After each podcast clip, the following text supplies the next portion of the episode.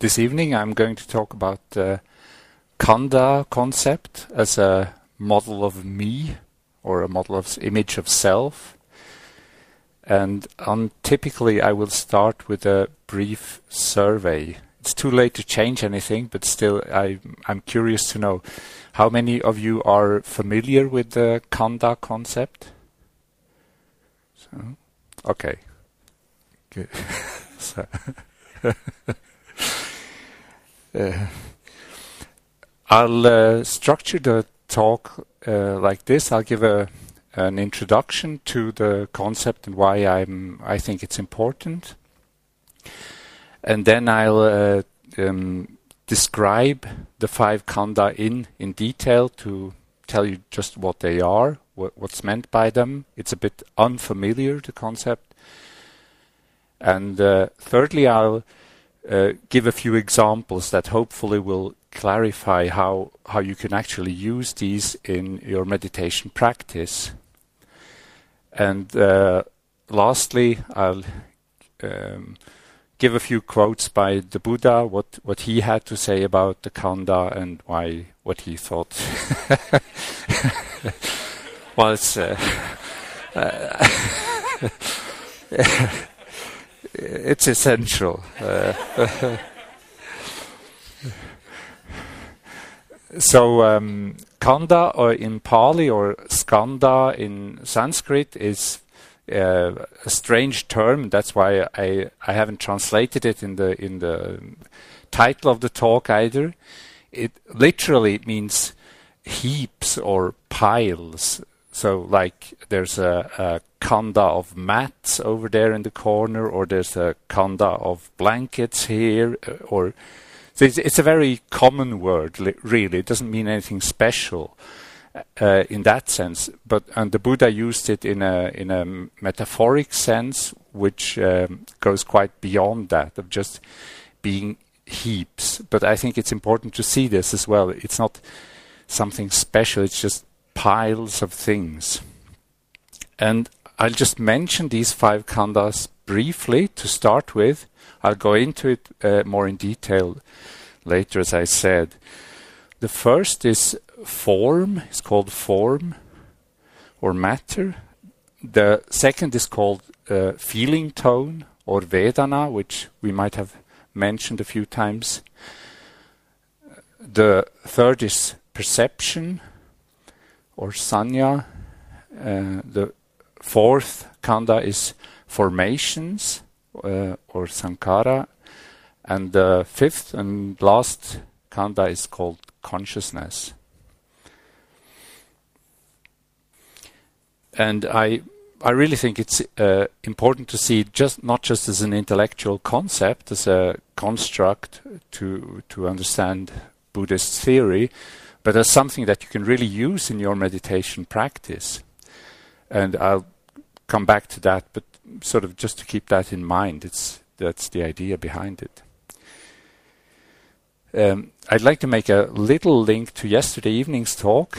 It's a, a, a bit of a stretch, but there is a link. Uh, um, Sheng Yen, the Master Sheng Yen Ursula talked about, was a Chan master, and in Chan, as in Japanese Zen or in Mahayana generally, the the Heart Sutra is a, a very prominent sutra. It's really one of the most uh, important sutras that is recited often, and uh, I always found it attractive. It, a little bit of Zen envy there, you know, this this uh, this um, beautiful name, and then uh, even if you don't know the Heart Sutra, uh, I think you might be familiar with uh, one line that's uh, very often quoted is the um, form is no other than emptiness and emptiness is no other than form.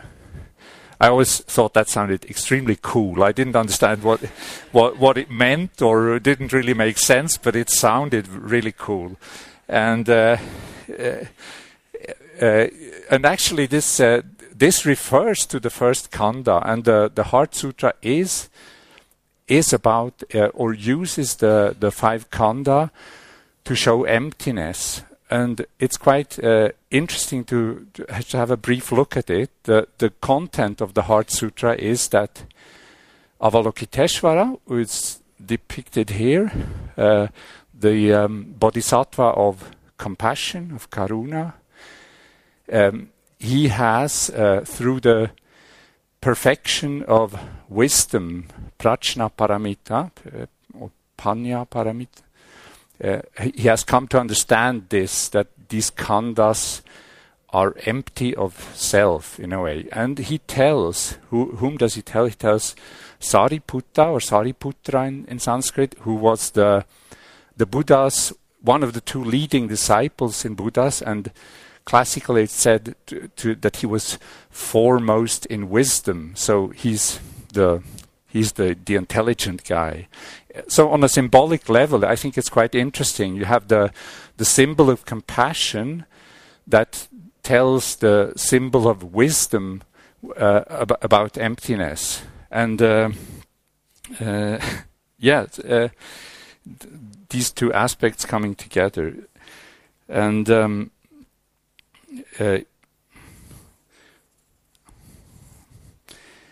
Um, I won't. I'll quote a little bit. Uh, um, Avalokiteshvara Bodhisattva practices the perfection of wisdom, Prajnaparamita, and then clearly sees that all five skandhas are empty of suffering and hardship.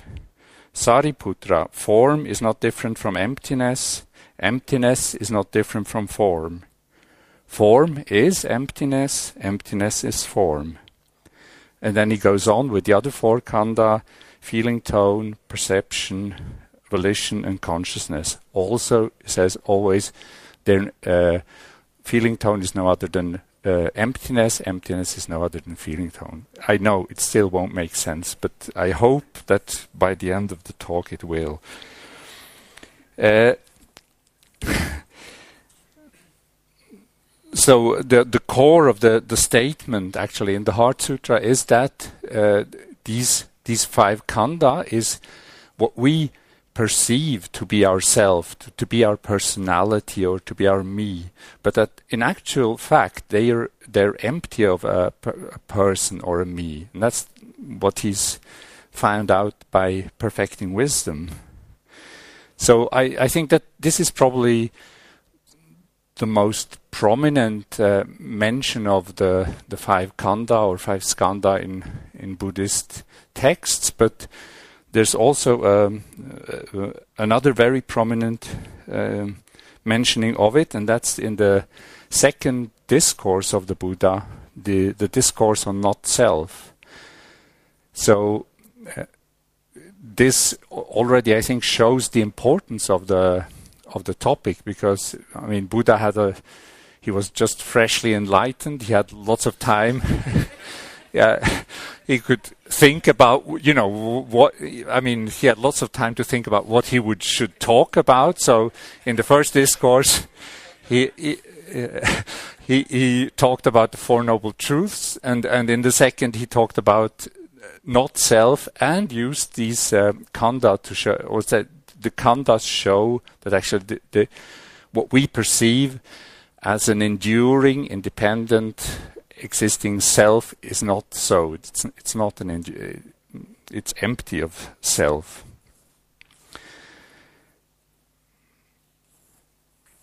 and he, in a way, it, it's quite similar, and there might be some influence here. He says, uh, "Form, monks, is not self. If form were self, this form would not lend itself to disease. It would be possible to say, with regard to form, let these, this form be thus. Let this form not be thus. But precisely because form is not self, form lends itself to disease. And it is not possible to say, with regard to form, let this form be thus, let this form not be thus, unquote. So this typical Buddhist language, a bit complicated. I think Fred said it a lot easier the other day when he said, uh, uh, if you try to make your right hand feel cold, you will not be able to do that. And that's actually that's what's meant here. If you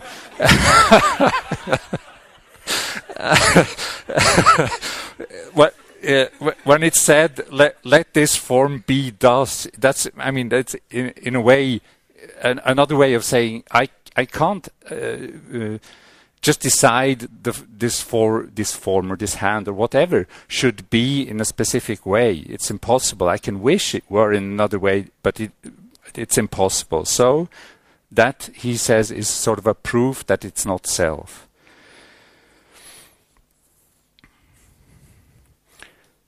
and um, so I think that uh, this this example and also the, uh, prominent uh, featuring of this khandha concept in in uh, Buddhist texts uh, have to do with the fact that khandha, the khandha concept is used as a concept to show this process of what uh, some meditation teachers also like to call selfing sort of the, the process, how I construct self all of the time.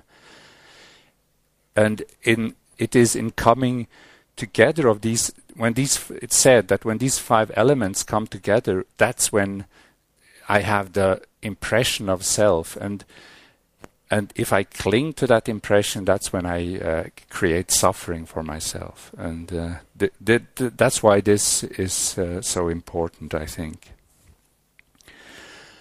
And I know we've, we've heard all of this a lot of times, and we, we know, well, uh, this, this thing about the self, and so it's, it's not really the, does, but I still think, for at least for myself, somewhere in there, there is this strange idea that there's some little control room up in my head that sort of orders me what to do and uh, li- uh, some little guy at the at the table uh, pulling levers and, and making me do things. And it, it's strange. It's it's a sort of a pseudo scientific view of how self works. And I think it's very deeply ingrained in us.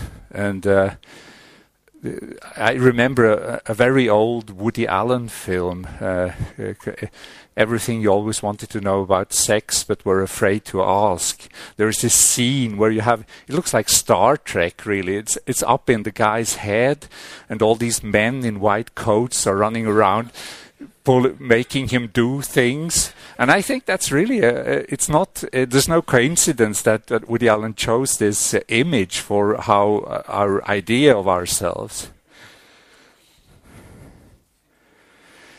and uh, um, but the, the, the suffering part is also, I think, quite evident. Uh, uh, David Loy, who's a, a, Buddhist author, he he points to that and he says that the the there's inevitably suffering coming with it because the the the idea we have of, of ourselves is is a psychological construct, but it, there isn't re- any really proper basis for it. So we we just we we try to reinforce it and but that doesn't give it more basis. It just makes us suffer more because it's uh, maybe becomes more obvious that it's volatile and and it's really just a a concept we have and maybe as uh, in brackets, it's, it's, really not to say that there isn't a functional self. There is a functional self. Otherwise, you wouldn't have been able to come up here to do this retreat. It's it's obvious, but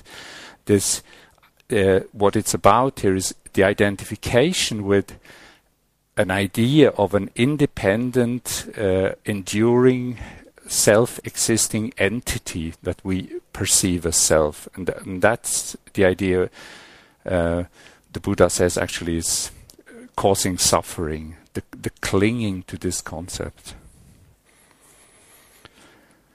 And uh, in, on the other hand, what's uh, said as as emptiness can can be viewed uh, the other way around. You could say inst instead of uh, stressing the emptiness part, we can also stress the interdependence or interconnectedness. Say that everything's empty of uh, self in that sense can also be viewed as we're all really connected, and that that means nothing happens independently of anything else. And we already have talked about how uh, we, if we like it or not, we all breathe the same air, especially in this room, and uh, and this interconnectedness really is the flip side of the emptiness.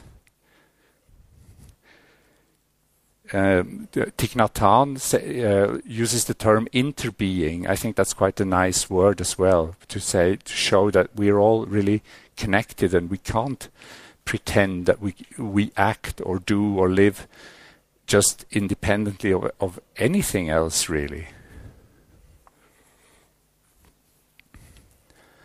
And uh, this is getting onto even thinner ice, but I think the the Khandha concept can really help us also get a different view of rebirth. Uh, rebirth is a very unpopular theme with meditation teachers, but it's a very popular theme with meditators. Always, when you have question and answer sessions, there's somebody who asks about rebirth.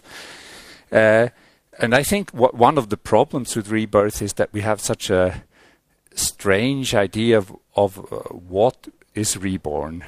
We, I mean, it's often on the level of I was uh, Cleopatra's hairdresser, or uh, or, or uh, I helped Nero burn Rome, or something like that. And and if if we if we see this this this is that this is such a crude idea of of person or or me. I mean, it's it's all it's always full of self. I mean, these these ideas of rebirth are so self, so personality filled. It's incredible, and uh, and um, if we can start to see self more as a process, uh, an ongoing process as of, of things coming together that we perceive as self, maybe it's easier, or well, not really easier, but maybe we get a more realistic idea of what, what could be meant with rebirth, or we could also come to the conclusion that it doesn't really matter, which might be a very sensible one.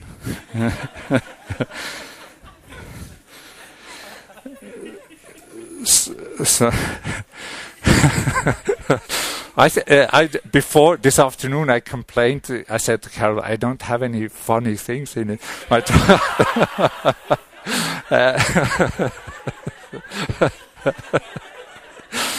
so I'm I'm happy. Uh, so uh, to some, I think that the the the khandha concept really goes to show a few uh, things that are very central in my mind to, to Buddhist theory.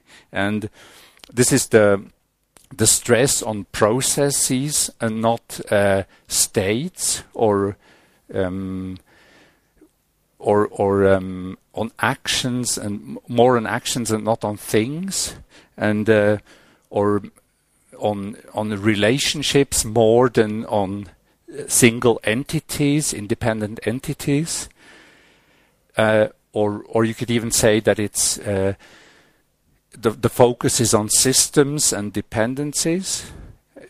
In a sense, I think it's uh, Buddhist theory is also systems theory in a way, very uh, ancient type of systems theory. And um, with regard to the khandha concept, uh, Buddha says that what we uh, what we perceive as person or me or so is a momentary coming together of these five khandha, these five heaps of things. So we have one heap of form, one heap of feeling tone, one heap of perception, one heap of formations, and one heap of consciousness. It's difficult to imagine that, to visualize that, but I hope it gets clear when I go into the uh, different khandas individually. and the point, uh, Buddha's point here being that we habitually cling to this process. It's not a problem that it's a process or so, but our clinging to it because it's so volatile and changing all of the time. It's really difficult to um, uh, avoid suffering in clinging to it. And uh, as I said in the beginning, it's I think it's really an invitation also to to try afterwards uh, when you're meditating. Uh, see, I mean, does this make sense? Is it helpful at all? C can I look at myself, or can I look at my experience through the lens of this khandha? These these five things, or is it just too too strange or awkward? But have a go at it. So, and and maybe a, a, a last point to the introduction. Uh, I think it's important that the, understood rightly. I think this the khandha concept is th that's something that's uh, all encompassing. It's not like uh, you know I have blue eyes, brown hair, and five khandha, but uh, uh, five khandha can is a concept that can be used to describe the entire experience of what's happening now. It's not something I have or anybody has, but it's sort of one way of looking at everything that's right now. So, uh, so much for an introduction. I'd uh, now describe the, those five khandhas one by one and a little bit more in detail. So the first khandha, uh, called form traditionally, or matter, uh, or in Pali rupa, is the the physical aspect of things. You know, really, what's physical in the sense of tangible uh, matter in that sense, and uh, one way of uh, accessing Rupa Khandha or uh, form is through um, the the four elements that may or may not have been mentioned here in the instructions. I I'm, I do not really remember, but but uh, four elements are often used in in meditation instructions as well: uh, earth, wind, fire, and water. As another way, also at uh, of looking at experience. And so you you um, uh, these these uh, four elements ha have is also sort of a way of categorizing the the physical aspects. So uh, Earth would be solidity, the or expansion of things. The wind would be move, movement, movement that's in physical things or bodies. Uh, the fire element obviously has to do with temperature, and the water element with uh, cohesion. That's not so obvious, but you know what keeps things from falling apart, what keeps uh, things together. And if we meditate with with the um, uh, approach of the four elements, it's also, I mean, a way to see change, see how heat, see how the fire element changes, how heat increases or decreases, how movement changes, and uh, I think it can be a useful uh, method as such. But also here, it's a it's a way of accessing the matter or rupa khandha. The second uh, khandha, feeling tone, or Vedana. Uh, uh, we've mentioned that a few times. in older texts, it's often just translated with feeling, but that's not very helpful because if we talk about feeling, we often think of emotions as well. And Vedana is very uh, simple in that sense. It's a, a, it's a triage of any current experience into pleasant, unpleasant, or neutral, or neither pleasant nor unpleasant would be the correct term. which we frankly often think is even worse than unpleasant because if it's, uh, it's boring, we'd rather have it a bit unpleasant, I think, than uh, than boring.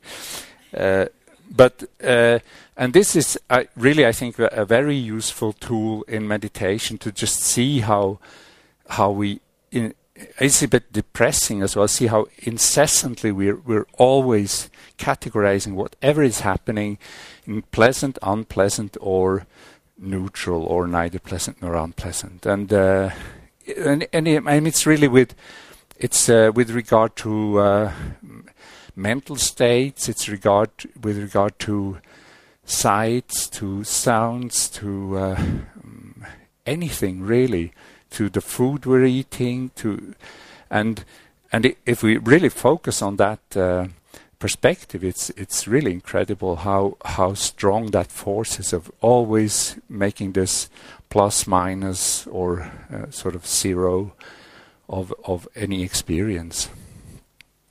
So I think that's um, uh, it's to me it's quite clear why he, uh, Buddha uh, put this in as a, an uh, inevitable component of what we consider ourselves because it's so it's so ingrained to to be always judging in that way. And uh, and see also how we're always searching for pleasure pleasurable experiences and uh, avoiding the unpleasant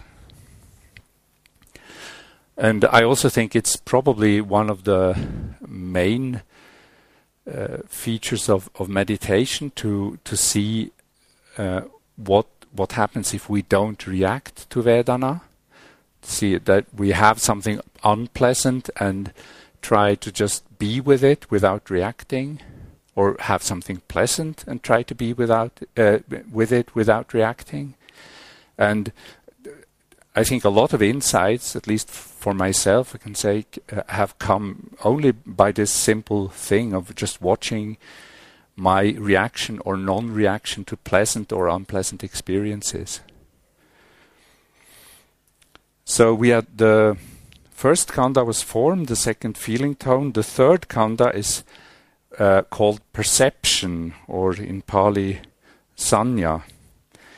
In this context, perception has a, a quite a specific meaning. It's not just perception in general. It's a, um, a discerning quality, uh, a quality of making distinctions or to discriminate.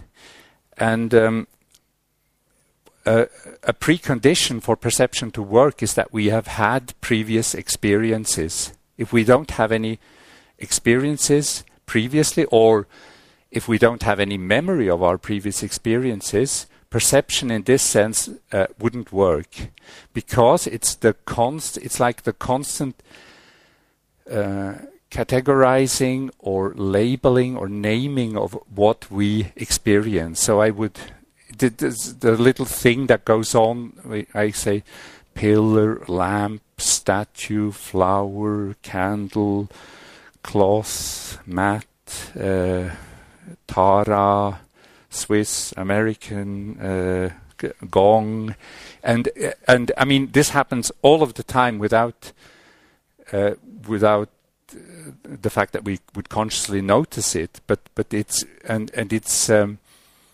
um, on the one hand we could say it's what we uh, categorize our world, but in a way it's the other way around. We construct our world. I don't know. Maybe you've seen this. Uh, there's this postcard or poster uh, in in the shops you buy the incense, where it says uh, Buddha, quote, uh, it is your mind that creates this world.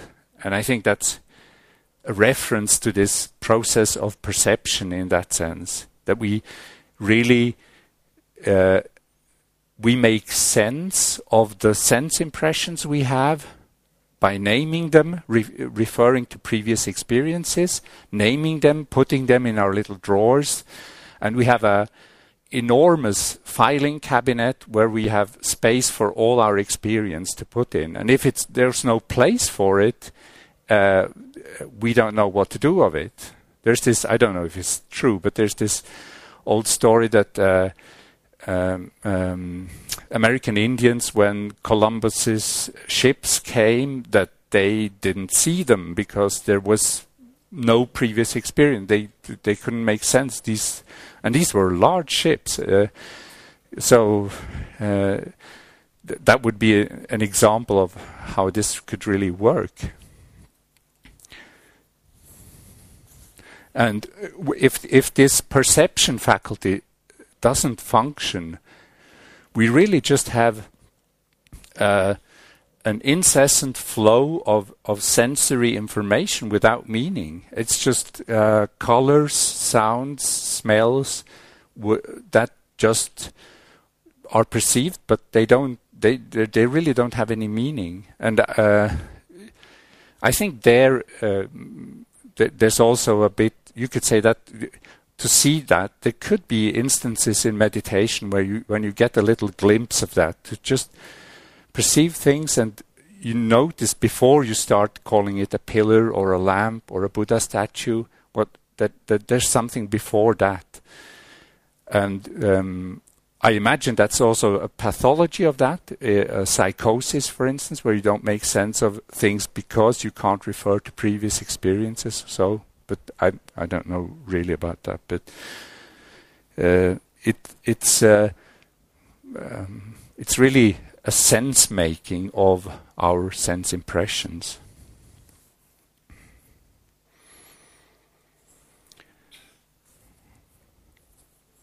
I'll leave Schopenhauer. I want I wanted to have Schopenhauer in, but it's, it's too long.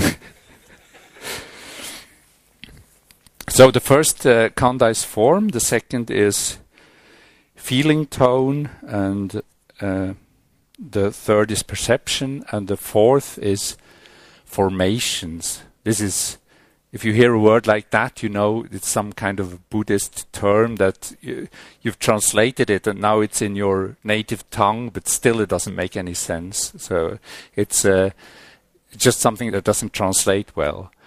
Uh, the, the Pali term or Sanskrit is uh, sankhara, and uh, it sankhara or formations have a lot to do with volition, uh, with intention, with will, with emotional or mental states.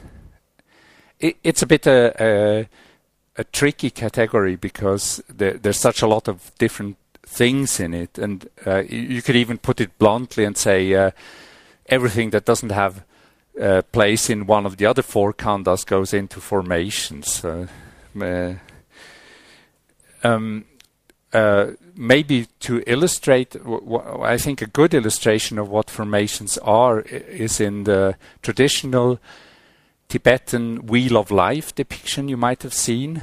Uh, this wheel that's held by the Lord of Death, uh, and and there the um, formation sankhara is symbolized by a potter, uh, um, a man or a woman sitting uh, doing a pot from clay or something like that.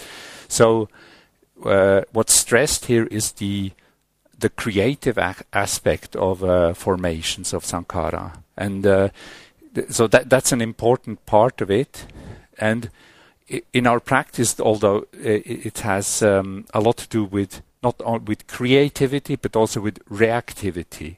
It's the things we don't want, or what you know, how we react to what we uh, what Vedanas, for instance. So uh, all our mental uh, aversions, our wanting, etc., all of that is in the sankhara and really everything mindfulness, worry, interest, doubt, etc. There's really a lot in there. so it's maybe the the category the the, the fourth khandha is maybe the one that's a bit um, uh, the most difficult to to really grasp um, closely. So uh, we have form, feeling tone, perception, formations, and the last Khandha is called consciousness. And consciousness here is uh, uh, vijnana in uh, Pali. It's the uh, strictly uh, sense consciousness. That is, it, it's related to the six senses, the five senses we normally talk about, plus the mind, which is, uh, in, in Buddhist terms, is uh, the sense that perceives thoughts and emotions and is treated as any of the other five sense organs. So consciousness is always only in relationship to these uh, uh, six senses, and it's not a separate thing. Again, not like this Woody Allen thing, you know, sitting up in the head, waiting for things to be conscious of. It's uh, it, it's fairly easy the way it's described. It's always it needs a sense object, something, yeah, an object. It needs a functioning sense organ, and it needs contact. If any of these three are missing, there will be no consciousness in that sense. So, you have a color, for instance, you have an eye that's working, and you have a contact. I can see the color of the mat. And then we talk about sense consciousness, uh, seeing consciousness. Or we have a sound, an ear that's working, and the contact between the ear and the sound. Then we have hearing consciousness. Or there might be an emotion, and I have the heart mind, which perceives this, and there's contact. And then I have uh, uh, consciousness of this emotion. So, hearing consciousness, for instance, if there is no sound, there is no hearing consciousness. It's not like some consciousness waiting there for the next sound to come. Like uh, I mean, you, you could imagine it like this microphone. I mean, this microphone is here waiting for a sound. If I talk or not, but in a, in Buddhist terms, uh, the, uh, there's no such thing. If the if there's no sound, there's no uh, hearing consciousness, even if the microphone is turned on. And uh, you could say, in general, it's not. It, it's um, easy for us to imagine these six uh, sen- uh, consciousness types as like six sensors out there waiting for sounds or sights or whatever. But it's really quite clear that it's only you only talk about it when all of the three things are there the object the sense organ and the contact. And if one is missing it's not there.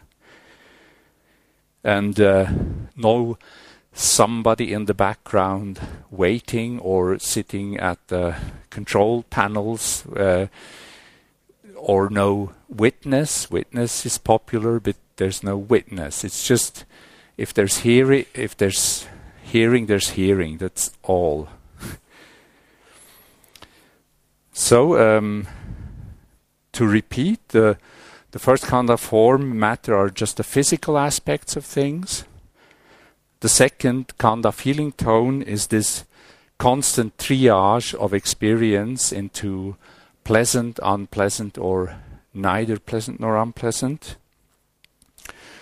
The third perception is like this huge filing cabinet we use to to categorize our uh, experiences and put in little drawers or projection actually. The fourth uh, formations is this uh, uh, potter creating, recreating, reacting, and um, the fifth consciousness, as I said, always this combination of object, sense organ, and contact. So, what we perceive as self in Buddhist terms would be the coming together of these for one moment, these five khandha. And it takes a little feeling into it. It's, it's I think, for me, it's, it's a bit an really an unusual way of looking at things, but it's quite interesting to to see if I can uh, look at a certain uh, specific situation with the lens of these five khandha.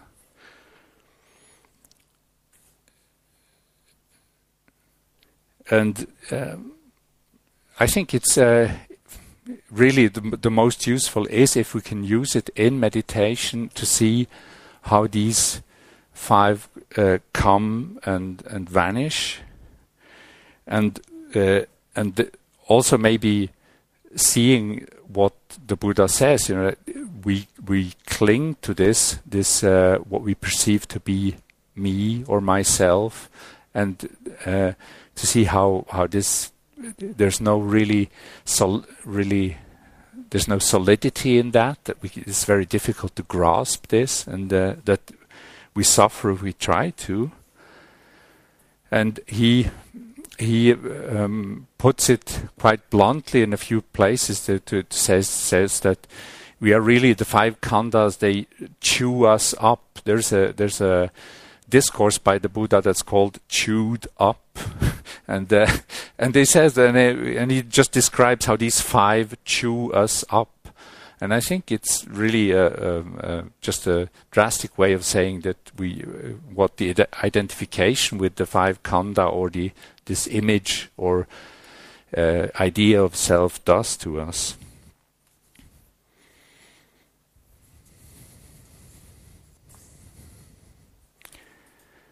And uh, I also think it's important to keep in mind that, that Buddha's teachings are all, always very pragmatic. He doesn't really teach metaphysical stuff. He, he, there's this famous saying where he says he, has a few leaves in his hand and he says, what I teach are like these few leaves in my hand, and what I don't teach, but you know, in brackets, what I know but I don't teach, is like the leaves in the forest, because he says what the he only teaches what really is applicable to uh, uh, reduce or to end suffering, and uh, so for me that's a, an important hint that we should use this concept in meditation in practical terms, and not just to make some idea of how the world works, but uh, a tool to investigate with. So uh, that's for the description of the khandhas and a bit more. And uh, so, uh, thirdly, the third part of my talk, I'd like to give a, a few brief examples of how this could look in practical terms. So um, I, I, I don't know if it's just me, but I think there's very little air in here. Can, can we maybe open the windows? It's okay if you doze off, but if I doze off, it's bad. Thank you. So um, it will be a very long time, but eventually there will be lunch again. And so I took that as a, it's a very popular time of day, and I took that as a first example. So if we imagine lunch, we're sitting there, first come the matter, you would see the pizza, it's, the pizza is warm, it has a physical quality, there you could check the four elements. It's it's there's warmth in it. Hopefully, there's not much movement, but there there's uh, there might be the, a little air element from uh, coming up because of the warmth. That that would be the first khandha. The second khandha, feeling tone. You have the maybe the the pleasant taste of the food, the pleasant smell of the food, but the unpleasant overeating, which also happens quite frequently. And the perception is then what, what's naming there, what's happening to uh, what we're eating, what's happening. We call it dough, we call it mozzarella, we call it olives, we call it mushrooms, and we call it dessert. Dessert over on the counter, also very popular. And uh, the then the fourth khandha formations. That's where volition and things come in. I want dessert. I'm still eating the pizza, but I want dessert. Uh, and uh, that person over there took two pieces and uh, yesterday was much better than today and things like that. And con- then the last khandha in this example, the consciousness, you would have the taste of the food, the tongue, and the coming into contact would be the the tasting consciousness. Uh, you'd have the smell and the nose and the coming into contact, so the uh, consciousness of smelling. you'd have the the eye, some uh, seeing the pizza, and uh, the, the pizza, seeing the pizza, and the contact would be the seeing consciousness. Um, second example, uh, dancing. There will be no Dharma dancing here in this course, but uh, there have has been Dharma dancing in this hall, so it's not completely far fetched. On the the first first uh, khandha matter, you'd feel uh, the body, maybe other bodies, the warmth, the the um, sound waves, maybe on the second khandha feeling tone, you think maybe pleasant, pleasant hearing the music, pleasant seeing people dancing, um, unpleasant sweating. Uh, on the level of perception, you give names to the things you see. Loudspeaker, you say, I know this song, this is this and this song. These are colored lights. That's Peter over there, that's Jane over there etc. And uh, formations, there might be joy, there might be judging, there might be pride, there might be envy. On um, fifth khandha, consciousness, there would be the sound of the music, the ear, and the contact. There might be the lights, the eye, and the contact, or color and the eye and contact, etc.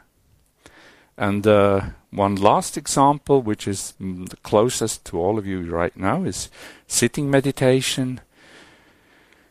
Uh, in sitting meditation, the first khandha matter would be you'd feel the body, the mat, there would be the blanket, there might be a draft, there might be heat, there might be sounds.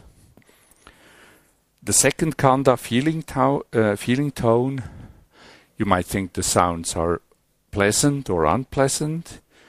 You might indulge in a pleasant fantasy. You might feel the, the heat being unpleasant, you might feel the draft being, being unpleasant. The third khandha perception, you would name what you what you experience. You'd say that's the teacher, that's Tara, that's candles, that's Buddha.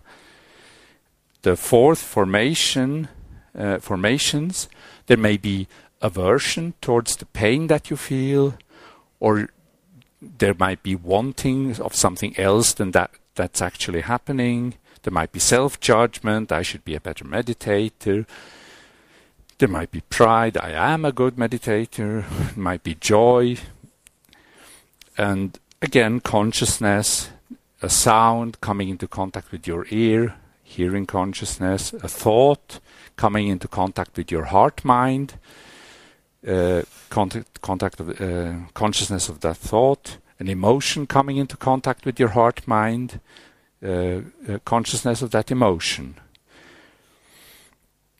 And it, the the well, so much for the examples. Now a few uh, to to end. The, a few things the Buddha said about khandha. Uh, first, he made a comparison, which I think is quite interesting, uh, he, which sort of to, to, characterize the five khandha, to, to, describe a little bit how they are. And uh, he used the descriptions uh, in order also to show that there's no substance in the five khandha. He said, uh, form, that's like foam swimming on a river. It, if you see the foam on the river, it appears quite solid at first, but then when you touch it and so you see it's immediately bursts. It's, there's no substance what, whatsoever. It's it's uh, it seems solid, but in actual fact, it's very sensitive and very very vulnerable. And I think that's uh, if we, if we look at the physical forms of our bodies, that's very true also. I mean, we the a body seems very solid and so, but it just takes a tiny little stone in our shoes, and that's really enough to ruin the day. It's really very so. You see how how sensitive uh, form is in the uh, in our body. Uh, the, he says feeling tone Vedana. It's uh, like water bubble when there has been a heavy rain and you have water bubbles. They they just appear in a in a pool of water very shortly, and they just they're hardly there, and they've already disappeared again. They just last for seconds. They're very, in that sense, also very unsatisfactory. They just come and go immediately. Very unreliable in a sense. And of perception, he says, that's like a, mirage, a fata morgana. It's like an illusion. You think you see something there, but there's nothing there really. It's really just an illusion. And uh, formations, Sankhara, he says formations, they're like a man looking for some solid wood and he goes to a banana tree. And the banana tree, it looks like it's a tree, but it's actually just leaves. You take take it away, it's hollow inside. The, the, what looks like the stem of a tree is really just leaves. And Similarly, the formations are just hollow. There's no substance. It seems from the outside like they're like they're strong and uh, so, but really, if you look at it properly, there's nothing. They're just hollow. And consciousness, the fifth khandha, again, it's like a trick, like a trickster performing a magic trick on a, on the road at the crossroads. We're deceived by it. And if we look closely, we see it's just a trick they played upon us. We believed it at first, but it's it's not really true. And he goes to quite some length to to uh, describe how unsatisfactory and how painful it is to uh, to um, identify with the khandha. And uh, tellingly, one sutta he talks about it is called the burden and I quote, A burden indeed are the five aggregates, the five khandha, and the carrier of the burden is the person. Taking up the burden in the word, world is stressful. Casting off the burden is bliss. Having cast off the heavy burden and not taking on another, pulling up craving along with its root, one is free from hunger, totally unbound unquote. So I think the operative words here are uh, um, pulling up craving, and it's it, this is just a reference to the, this identification with the with these five khandhas as a as something that we perceive as me, as something that's solid, something we can rely on. When actually they're just coming together and falling apart from moment to moment. And uh, uh, he says so also in the second discourse I, I already mentioned about uh, uh, the, the Sutta, the uh, discourse on not self, where he says you should really see properly, you should look at these five khandhas coming together and just see this is not me, this is not myself, this is not I. And he stresses it, I mean, there's always lots of repetition, but that's really a strong message in that second discourse. And he ends the second discourse with the statement that if you see things this way, if you see properly that these are just coming together for a moment and that they're not this enduring I we think of, that that is really the release. And uh, he says the task is done if you see that properly. So there's uh, some potential in seeing the khandhas properly. And I think it's really about, it, if I translate it for myself, I think, I think it's really about seeing that we are moment to moment beings. It's the, the unit of measure we, we can use to, uh, to see ourselves and our lives is really the moment. It's not it's not about a lifetime or even several lifetimes. It's really about moments, moments of coming together. This moment is like this, this moment's like this, this moment's like this, this moment's like this. And it's changing all of the time. And I think, and it, in in a way, it makes sense, but still, it's uh, it's difficult to see. And when thinking about why why is it so difficult to see, um, come back to uh, David Loy again, the Buddhist author, who in his in his last book, the the world is made of stories. He says, I mean, this is also a story, the story of me, the story of I. And he says, uh, if you see that properly, I mean, you see uh, how we create these stories, the story of me or uh, any story. If we see that properly, the um, there's freedom as a result, but there's also insecurity because there's nothing to hold on to. So Uh, we look for a refuge in in trying to hold on to. So we really try to make the story solid and believable. And he said the problem with that is that not only does the story get more solid and believable, but so does all the suffering that goes along with it. So, see, if you can accept the interconnectedness or emptiness of everything and seeing that, see that we, it's all uh, causes and conditions that in a sense this is an insecure place but on the other hand you could also say it's the only safe place there is because uh, that's the way it is if you look at it uh, without uh, ideas that, that have no basis. And uh, I'd, I'd encourage you to try uh, using this in your meditation, just easily, not you know having to remember all of these five things constantly, but just now and then, just give it a little try, see if if it's possible. Just to doesn't have to be more like a, a, a play. Just see if you can make sense of that in your experience, in your uh, meditation. And um, I had a bit of a hard time finding the good ending to this talk, but as I started with the Heart Sutra and uh, uh, Chan Master Sheng Yen, I found another ch- Chinese, not of the same uh, qualities, maybe uh, Mao Zedong, and I'd like to end with. I'd like to end with uh, my.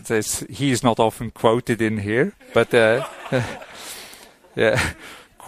So he says, although my assertion no investigation, no right to speak, has been ridiculed as narrow empiricism. To this day, I do not regret having made it. Far from regretting it, I still insist that without investigation, there cannot possibly be any right to speak. End quote. So you don't have the right to speak anyway, even if you do investigate. But but still, I I, I encourage you to investigate in that sense. So thank you for your kind attention.